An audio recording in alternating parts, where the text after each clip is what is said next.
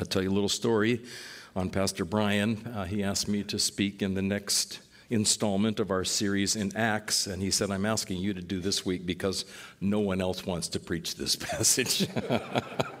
I said, Well, thank you, Pastor. You're so kind. Thank you for uh, sacrificing me on the altar of the pulpit.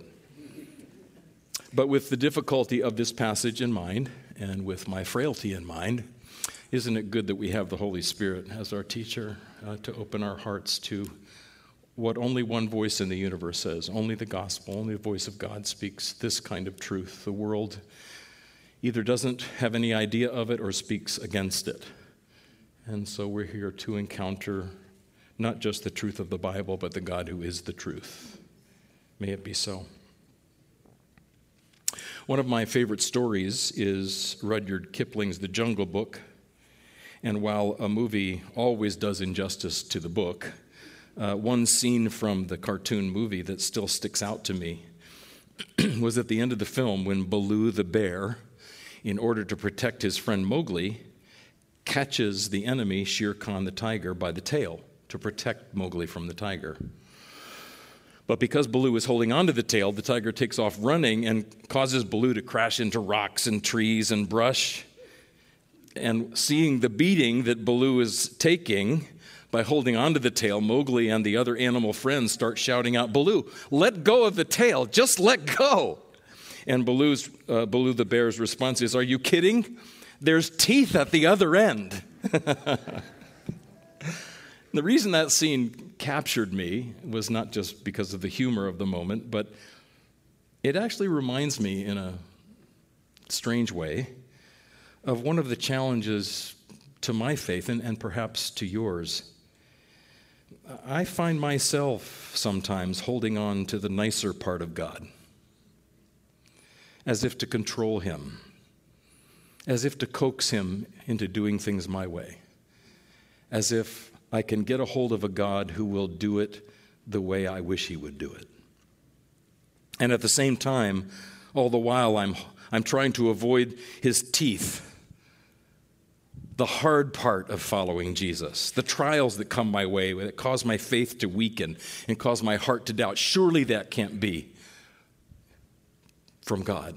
Surely that can't be what He wants. It's to be avoided at all costs. Trials are bad, teeth are bad. But, like it or understand it or not, just as the teeth and the tail are a part of the tiger, so God's mercy and his sovereignty, his kindness and his mystery are all inseparable parts of God. I can't have God's grace without his discipline. I can't separate God's goodness from God's holiness.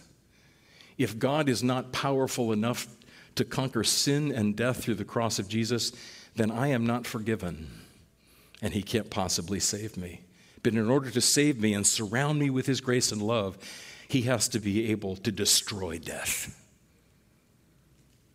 The one who sings over us in Zephaniah 3 is the mighty warrior, mighty to save.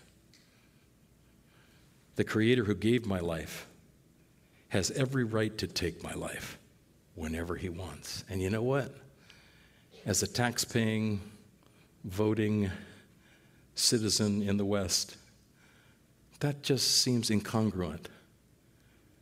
Surely God must be less of something to be more of this. Surely he has to lessen his power to turn on his love, or lessen his love to really express his power in some severe way. Surely, because that's certainly how I am. I'd like to talk to you about the both and aspects of God.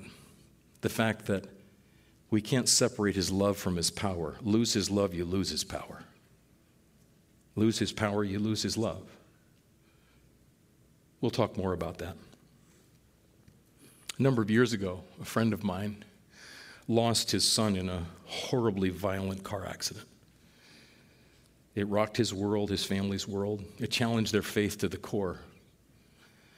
You may not have had that experience, but you, you know of those experiences. We all do. We could all share stories of those times we say, Really, God? Have, have mercy. Have you forgotten mercy? We could all tell our own stories about the times that God has, pardon me for saying it, He just seemed mean, random, capricious. He, he acts one way at this time for reasons we don't understand, and then it seems to be a completely different way. Who are you, God, and what are you doing? The Psalms are there. The book of Job is there to help us to have the courage to ask those questions honestly because God already knows that I'm thinking them. About six months after this horrible accident,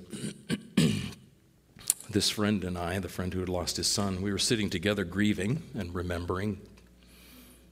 When he took out his Bible and he showed me a scripture from Isaiah 50, 57, the scripture talked about God removing people from the earth to save them from calamity. Now, I'm not sure exactly what that verse means.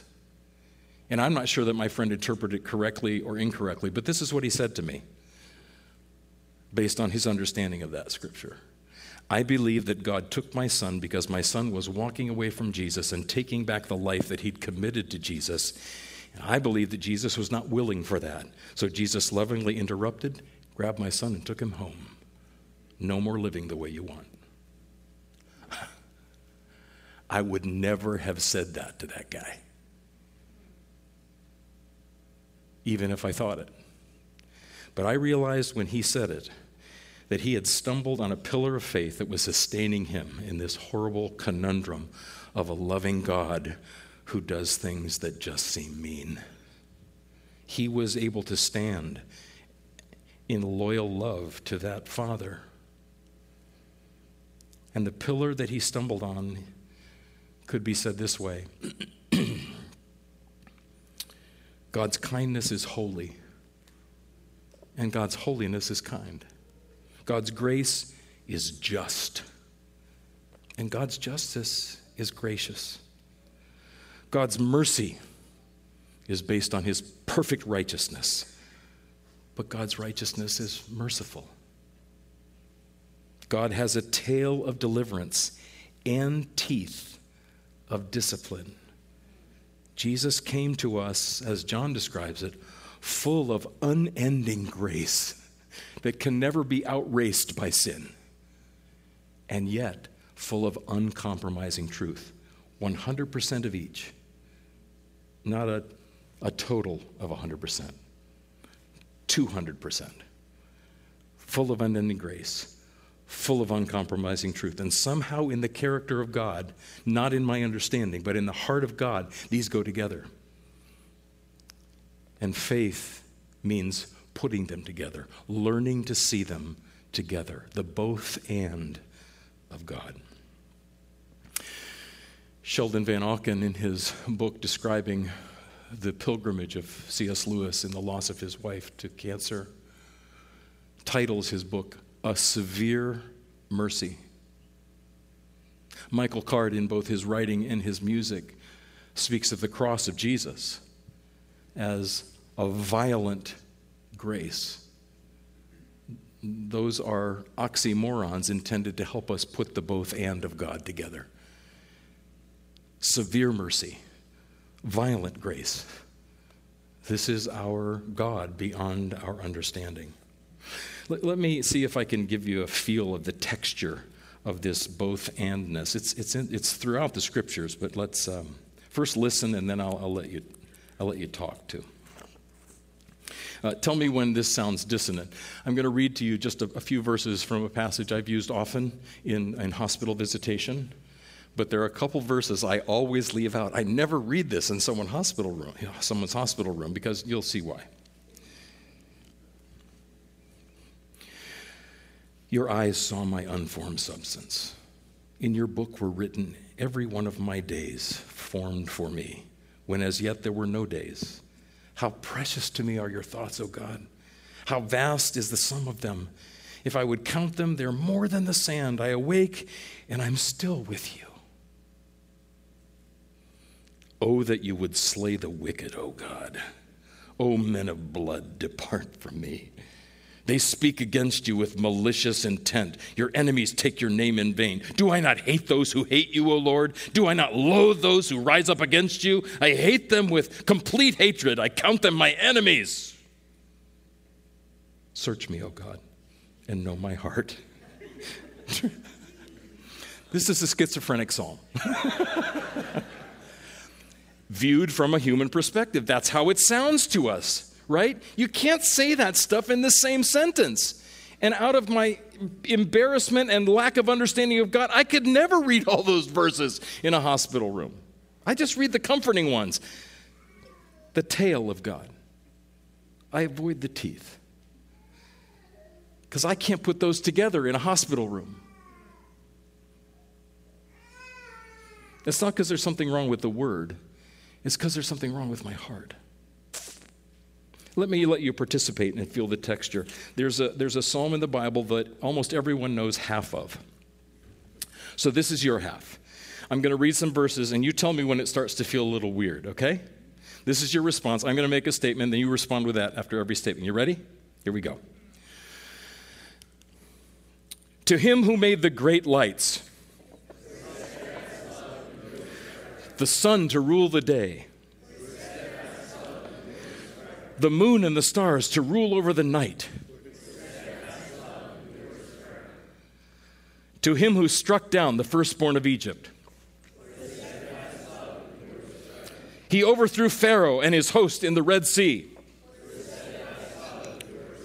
To him who struck down great kings. Yeah. And killed mighty kings. Sihon, king of the Amorites and Og, king of Bashan. Did that start to feel weird? Yeah. There's a dissonance there. There's a both and dissonance because we're encountering the very character of God for whom there is no comparison. You can't have a question on the test that says, define God and give three examples. There's one God and his character is perfect.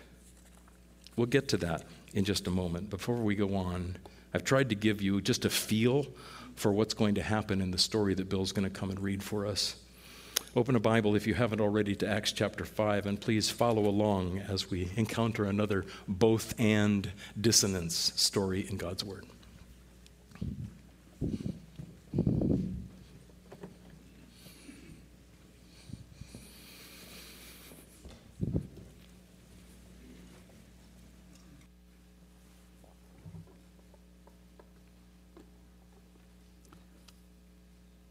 From Acts chapter 5, verses 1 to 16. This first episode in Acts chapter 5 comes right on the heels of the end of chapter 4, obviously. But in that ending chapter 4, we read that many believers who owned houses and lands sold them and brought the proceeds from the sale and laid the proceeds at the apostles' feet. But a man named Ananias, with his wife Sapphira, sold a piece of property. And with his wife's knowledge, he kept back for himself some of the proceeds and brought only a part of it and laid it at the apostles' feet. But Peter said, Ananias, why has Satan filled your heart to lie to the Holy Spirit and to keep back for yourself part of the proceeds of the land. While it remained unsold, did it not remain your own? And after it was sold, was it not at your disposal? Why is it that you have contrived this deed in your heart? You have not lied to man, but to God. When Ananias heard these words, he fell down and breathed his last. And great fear came upon all who heard it. The young men rose and wrapped him up and carried him out and buried him. After an interval of about three hours, his wife came in, not knowing what had happened. And Peter said to her, Tell me whether you sold the land for so much. And she said, Yes, for so much. But Peter said to her, How is it that you have agreed together to test the Spirit of the Lord? Behold, The feet of those who have buried your husband are at the door, and they will carry you out. Immediately she fell down at his feet and breathed her last. When the young men came in and they found her dead, and they carried her out and buried her beside her husband. And great fear came upon the whole church and upon all who heard these things. Now, many signs and wonders were regularly done among the people by the hands of the apostles, and they were all together in Solomon's portico. None of the rest dared join them, but the people held them in high esteem. And more than ever, believers were added to the Lord, multitudes of both men and women, so that they even carried out the sick into the streets and laid them on cots and mats, that as Peter came by, at least his shadow might fall on some of them. The people also gathered from the towns around Jerusalem, bringing the sick and those afflicted with unclean spirits, and they were all healed.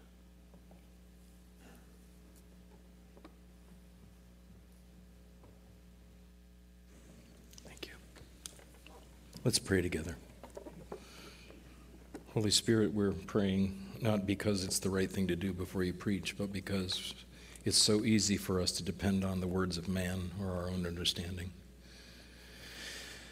I find, Father, that no matter how hard I study or how much I pray, all I end up ever after my study is I end up with five loaves and two fishes to offer you.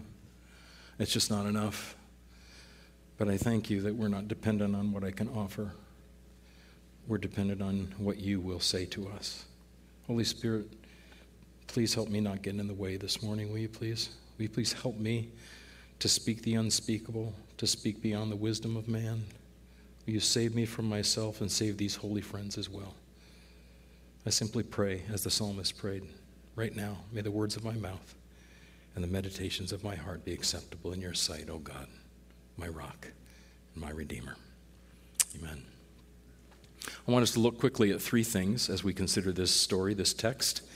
First of all, God's sovereign plan and his authority, how he does stuff.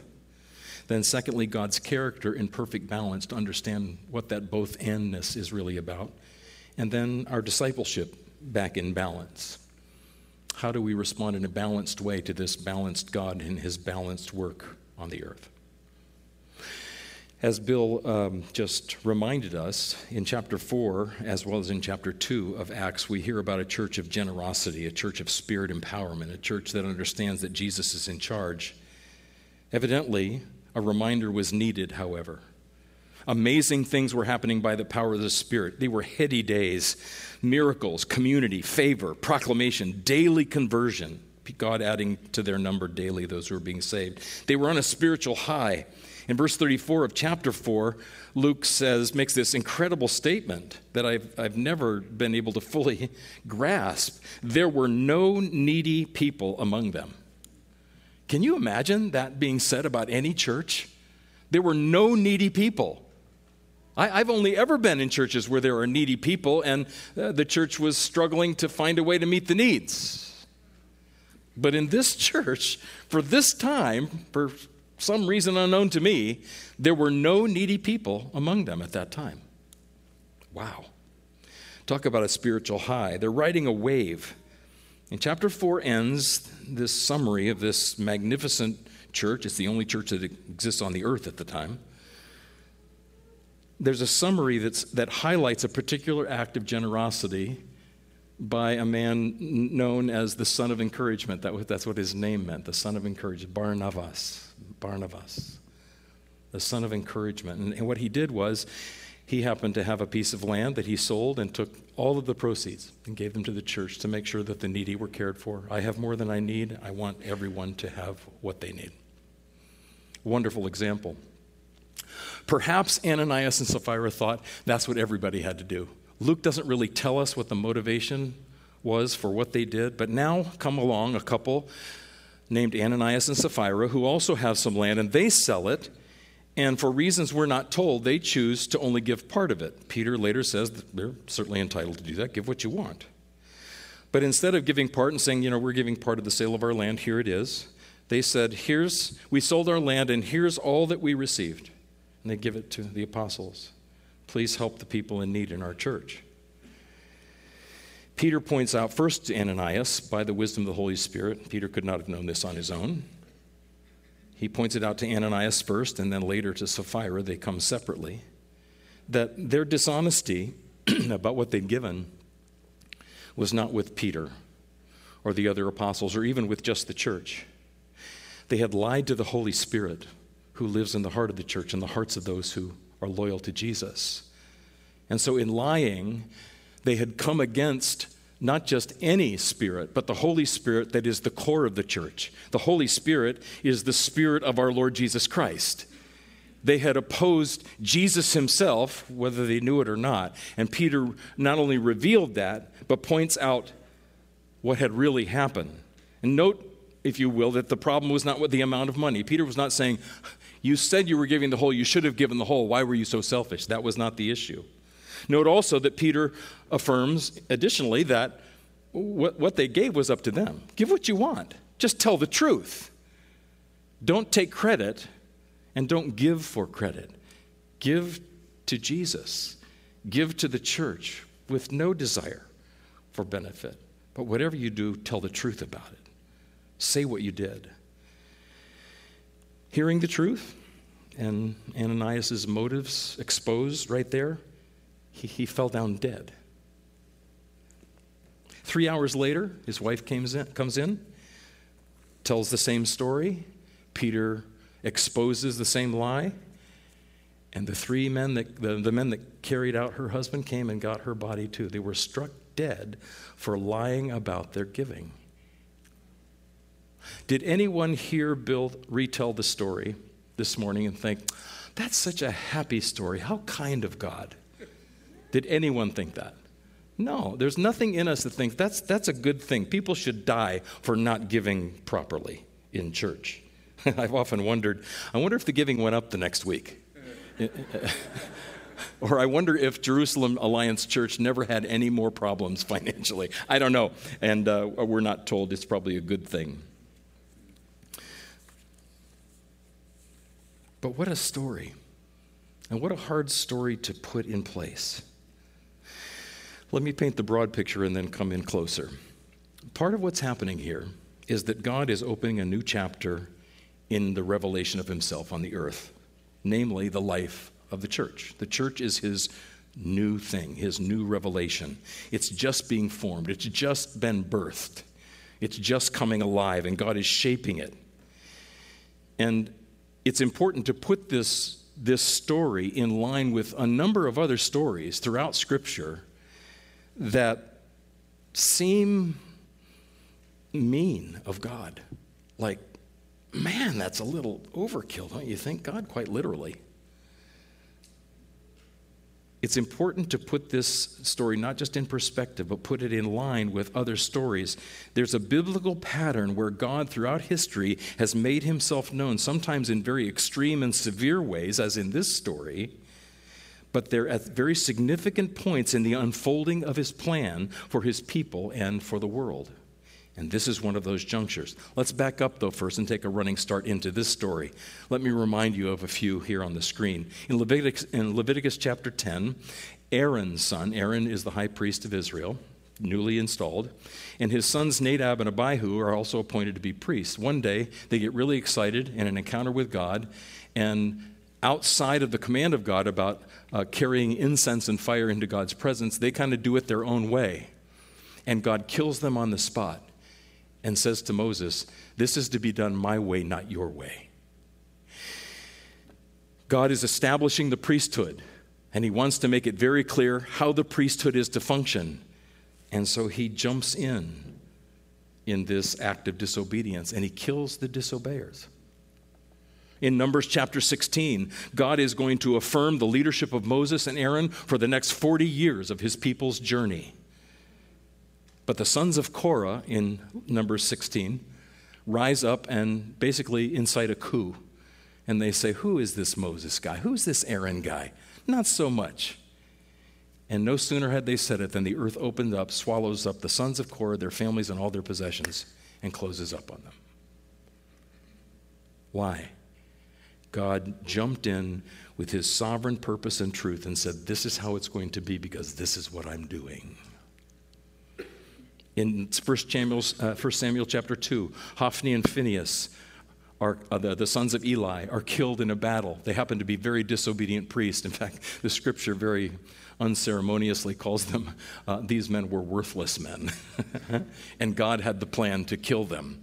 So the Philistines came, the battle ensued, and Hophni and Phinehas were killed because they'd made the priesthood a profit making scheme and a sexually immoral opportunity.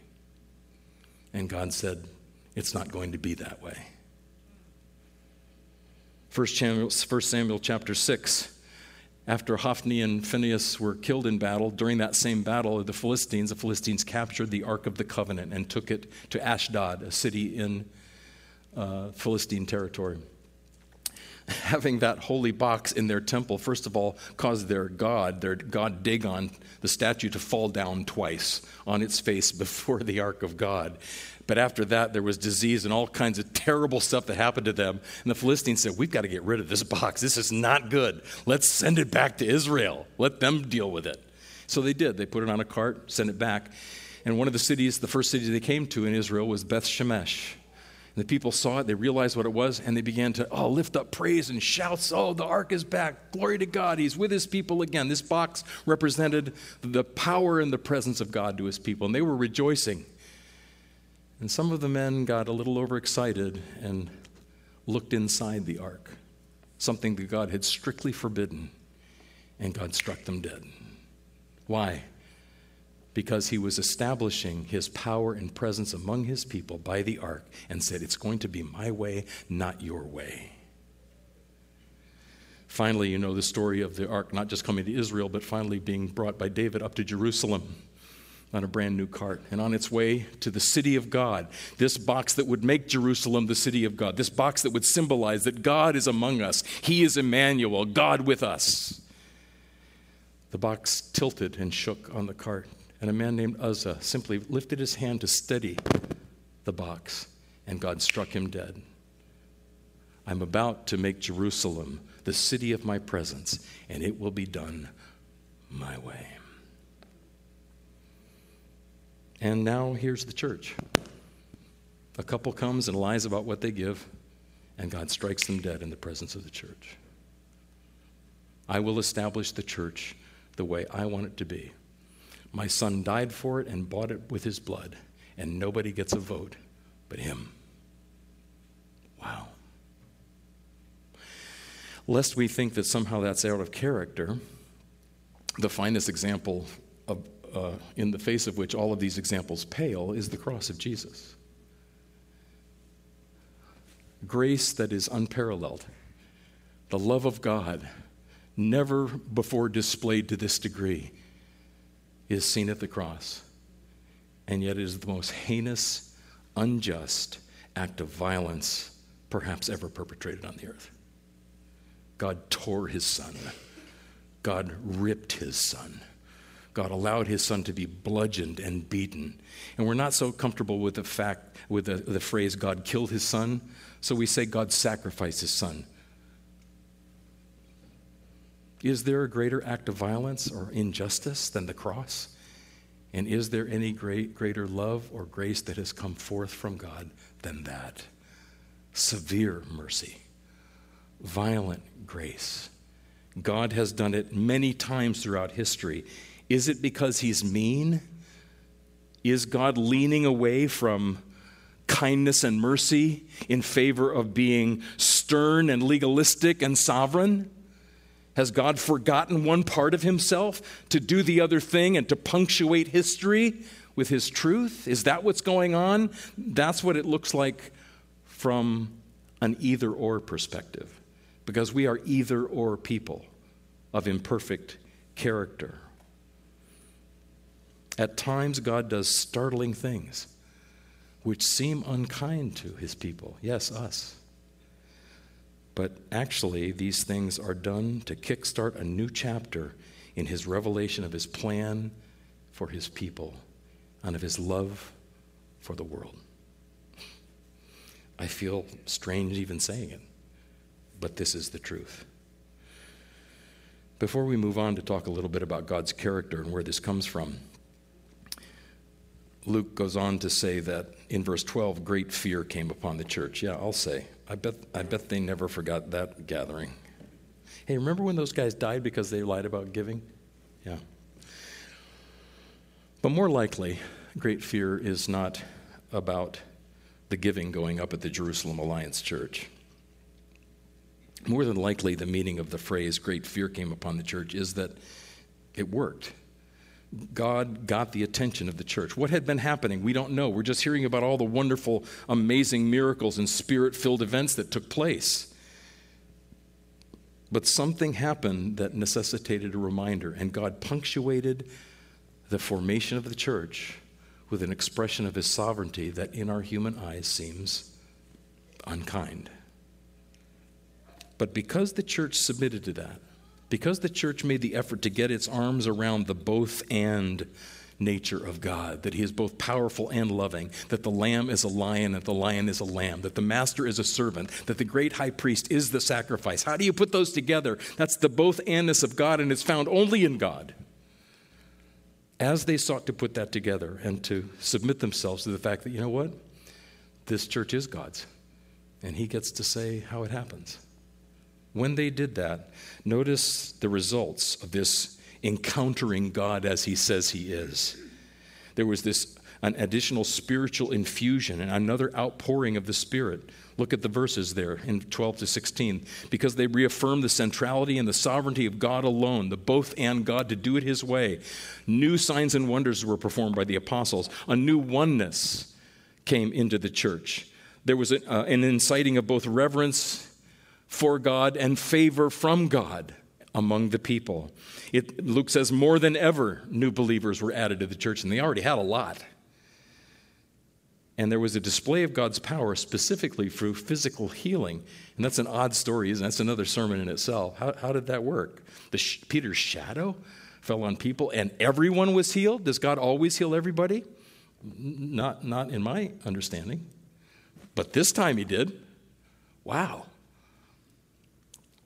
I want to submit that it was this surrender of these Christians to say, to be reminded, to, to be recalibrated, uh, recalibrated, to be reoriented back to, oh, wait a minute, this isn't about what we're doing, this is about what God's doing. He's the Lord of the church. We are not. For some reason, God needed to re up that truth. The church submitted, and the Spirit was unleashed in incomparable ways. And the world changed. But let's talk about this both and aspect of God. That God is never one or the other. He's, he's not just powerful or just loving. In his love, he brings his power to bear. In his expression of power, love is behind it. Always. In full measure, regardless of what appears. Why? Because God doesn't respond to circumstances. God's power is an expression of who he is. God's love is an expression of who he is. It comes from his character, not just his action. God doesn't express himself faithfully, God is faithfulness. God doesn't show his holiness, holiness is defined by his existence. God isn't just loving, God's character is love. God is love. And so nothing but love can come from him, even when people get killed in church for lying about giving. It's a loving act. Does it look like a loving act? Absolutely not. Is it a loving act? Yes, because God can do no other. Do you see how? Do you see the dissonance of that? Does that rub your soul in a way? You got to be kidding me. This is who we follow? Yes. This is our God, our glorious God. So let's talk about God's character and balance just for a second. That God is holy does mean that there's no sin in him. John says, God is light, in him there is no darkness at all. God has no spot or blemish. And Jesus, in the fullness of God, is the lamb without blemish, right? But that's, that's just one of the perfections that holiness cover. Holiness really talks about the singularity of God, that there's only one God like God, and it's Him. There's no one to compare God to. God is perfect in all His ways, the scriptures say. And, and, and, and purity is one of the ways that He's perfect. He's perfectly pure, absolutely holy, no blemish at all. But he's also perfect in love and faithfulness and power. And in all ways that he reveals himself, he does it perfectly. As I said, they're expressions of his character. The challenge is no humans are like that. We always do either or. We do one or the other. Sometimes we're holy, sometimes we're faithful, sometimes we're loving, sometimes we're harsh. And so we usually turn from the one to go to the other. It's why the scriptures say, speak the truth in love. Why do we need that reminder? Because it's very hard to speak the truth and be, be fully loving. And it's, it's really hard to feel really loving when we have to say hard truth, right? The scripture calls us to both andness by the power of the Spirit. Why? Because we're either or people. We're either tell the truth or love people. But it doesn't seem loving always to tell the truth. And so the scripture says, ask the Spirit for this power because that's who God is. It's not in our nature. One big difference between our character and God's character is that God's character is always perfectly balanced. Because of this difference between God and us, God's character and our character, one of the challenges we have in understanding who God is and what God is doing is that we tend to look at God through our either or glasses. We tend to look at God and His activity through the lens of what we've come to experience and what we've come to understand. It doesn't seem like God was very kind right there. Maybe sometimes He's not. And a new form of God starts shaping. A God made in our image, the image of our understanding, the image of our experience, the image of our feelings, the image of our hurts, the image of our joys, the image of our sorrows. And that God is never God. God is not who our experiences, our circumstances say He is. God is who He says He is. And there's part of the rub. So in this case, we look at the Acts 5 story, and as I said, nobody said, Wow, isn't that wonderful that that happened? That was so gentle and kind of God. We're tempted to see God as we would see ourselves in this instance, that if, if, if we did that, it would be because we forsook grace and forgiveness and leaned toward righteousness and judgment. We, we left the either for the or. And that's how we judge God. That's how we define the story. I mean, after all, humanly speaking, people have done way worse things than lie about their tithing, and, and God let them live. In fact, the irony of ironies is the guy judging here by the wisdom of the Spirit, the Apostle Peter, he denied Jesus how many times? And what did Jesus do to him? He promoted him to be the apostle of the Jerusalem church. Seems a little inconsistent, doesn't it? I'm speaking humanly here. It rubs us the wrong. way. what are you doing? He gets rewarded. These people fall dead. And, all they did was lie about their money. And yes, they lied to the Holy Spirit. That's serious stuff. And yes, they were opposing the very plan of God for the future, but they didn't know that. They just thought they were being greedy. How about David? A liar, a murderer, and adulterer, all in one story, and God lets him be king over Israel, and the only punishment he seems to get is he's not allowed to build the temple. Only Solomon, his son, can do that. That doesn't seem fair. Abraham lied twice on the same journey to the promised land. And God made him the father of our faith. How do we resolve this? You see, God, unlike you or me, doesn't act the way that our circumstances define him. In this case, in Acts 5, though it doesn't appear to us, we can know for a fact that God's revelation of his holiness was still laced with mercy and love as he took these disobedient Christians to be with him in heaven. Just like my friend said about his son. I think that these that God saw that my son was standing in the way of his purpose for his life.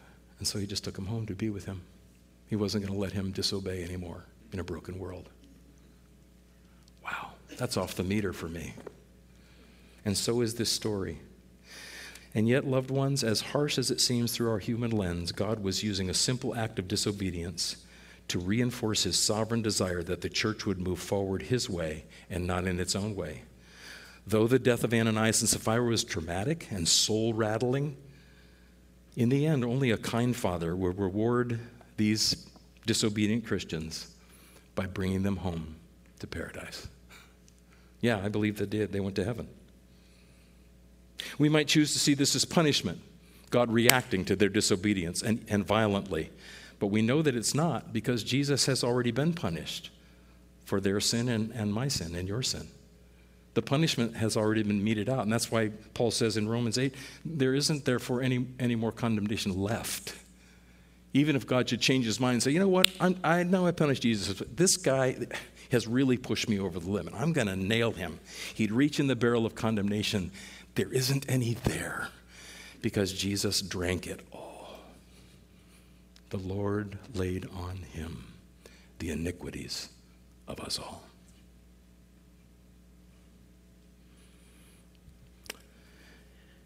It wasn't punishment, it was love. It wasn't retribution, it was mercy. It was severe mercy. It was violent grace, yes. But it was something only a perfect and loving Father could do. That's just weird. And I feel weird saying it, but I have to tell myself and you, holy friends, that this is our God. And it is good that He is perfect in all His ways. Though it's awfully hard to understand that God's kindness is holy and God's holiness is kind. God's grace is just and God's justice is gracious. God's mercy is righteous, and God's righteousness is merciful. God has a tail of deliverance and softness, and He has teeth of discipline. He is a lamb, and He's a lion, and they're all 100% perfectly part of who He is. I don't pretend that, I'll, that I understand it or that I ever will. I just know that I have to move toward it and get my arms around it and so do you. So, how do we do it? How do we balance our discipleship with this? Well, first of all, we have to see God as He truly is. I don't recommend films uh, because there's not really much worth watching that's produced in our culture anymore. But from time to time, there's something worth seeing because some of the gospel is in it. M. Night Shyamalan, a number of years ago, decades now, uh, uh, produced a, a, movie called Signs. It's, it was billed as an alien movie, uh, humorously so. It, it really makes uh, a joke about aliens. The, the theme of the movie is about this both and aspect of God.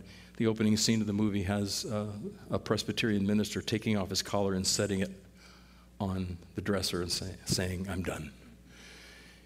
He had just witnessed his wife killed in a horrible car accident that pinned her to a tree, severed her body. Violent, violent.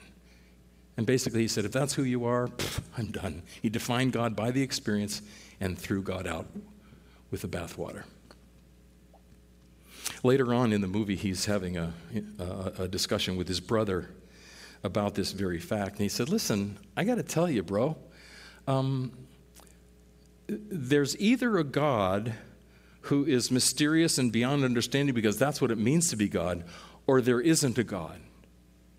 Either you know a God who is not fully knowable and who says that he has your best in mind, though sometimes things happen that you can't imagine that that's his best in mind. Really? You can't do better than this? Either you embrace that mystery that's beyond understanding, or you're on your own. Either there's a God who's present and frustrating and beyond understanding and uh, inability to explain, or there is no God. Your wife is killed? Well, too bad. That happens. I hope you're not next. But there's nobody in control. Or there is someone in control and they don't do it your way, and the reason you can't understand it is because you're not God. And if you can define God and perfectly understand all of his workings, then that means you're God. Worse than that, if you demand that God be the one who, like a celestial vending machine, gives you what you want because you put in your time and money and sacrifice, I did it right. I want this. You should act this way in these circumstances, God. If you make that God, it's a make believe God. It's not a God who can help you. That's what addiction is. That's what any pleasure, any solution apart from God really is. A Lord who will eventually make you a slave.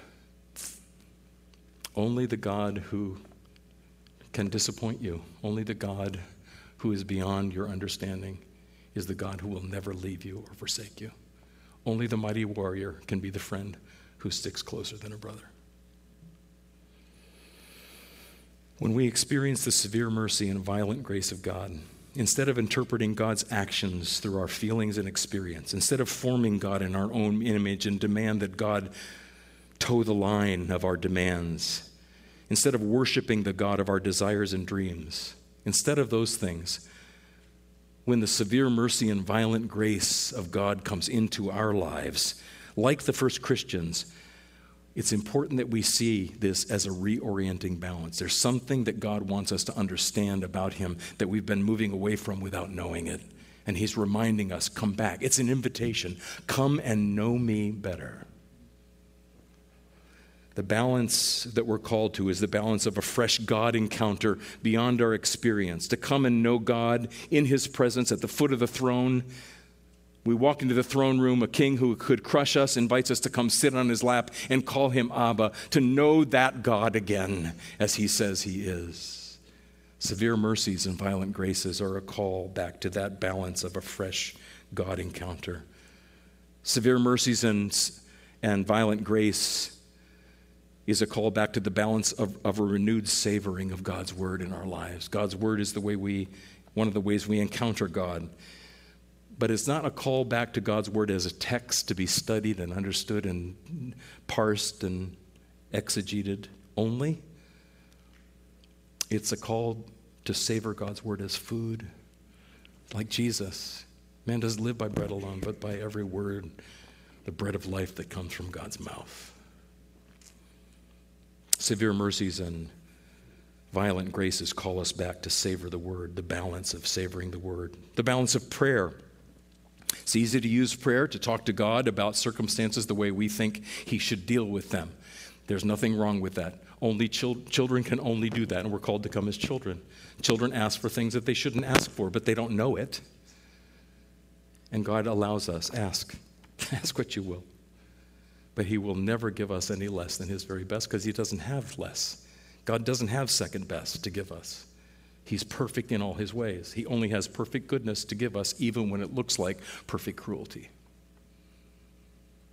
Severe mercies and violent graces call us back to a balanced prayer life where we pray not to get what we need or to have it our way, but rather we pray to align our will and reorient our perspective in God's presence because His ways are never our ways. The severe mercies and violent graces of God call us back to a balance of spiritual disciplines as well. Spiritual disciplines, not to show God how serious we are about our faith, but as a way to refresh ourselves, our inner lives in His presence, not as a duty or a way to earn credit with God, but as a way to love Him more deeply and intimately, precisely because we don't understand Him. That the more I feel pushed away by God, the more I'm going to move toward Him. When the church did that, the Spirit exploded in Jerusalem.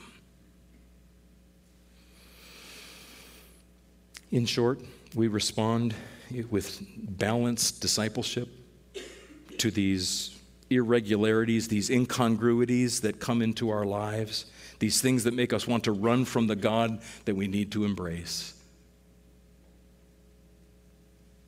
The solution, part of the solution is found in simply seeing it as an invitation. He's calling us.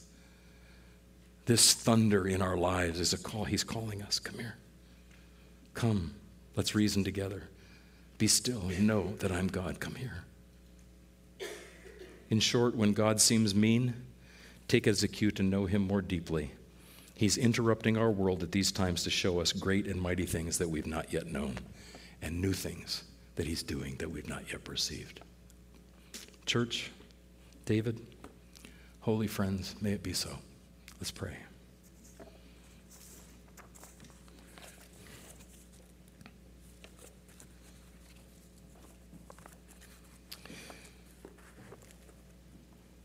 Do you take time right now just to be in God's presence, just for closing moment here?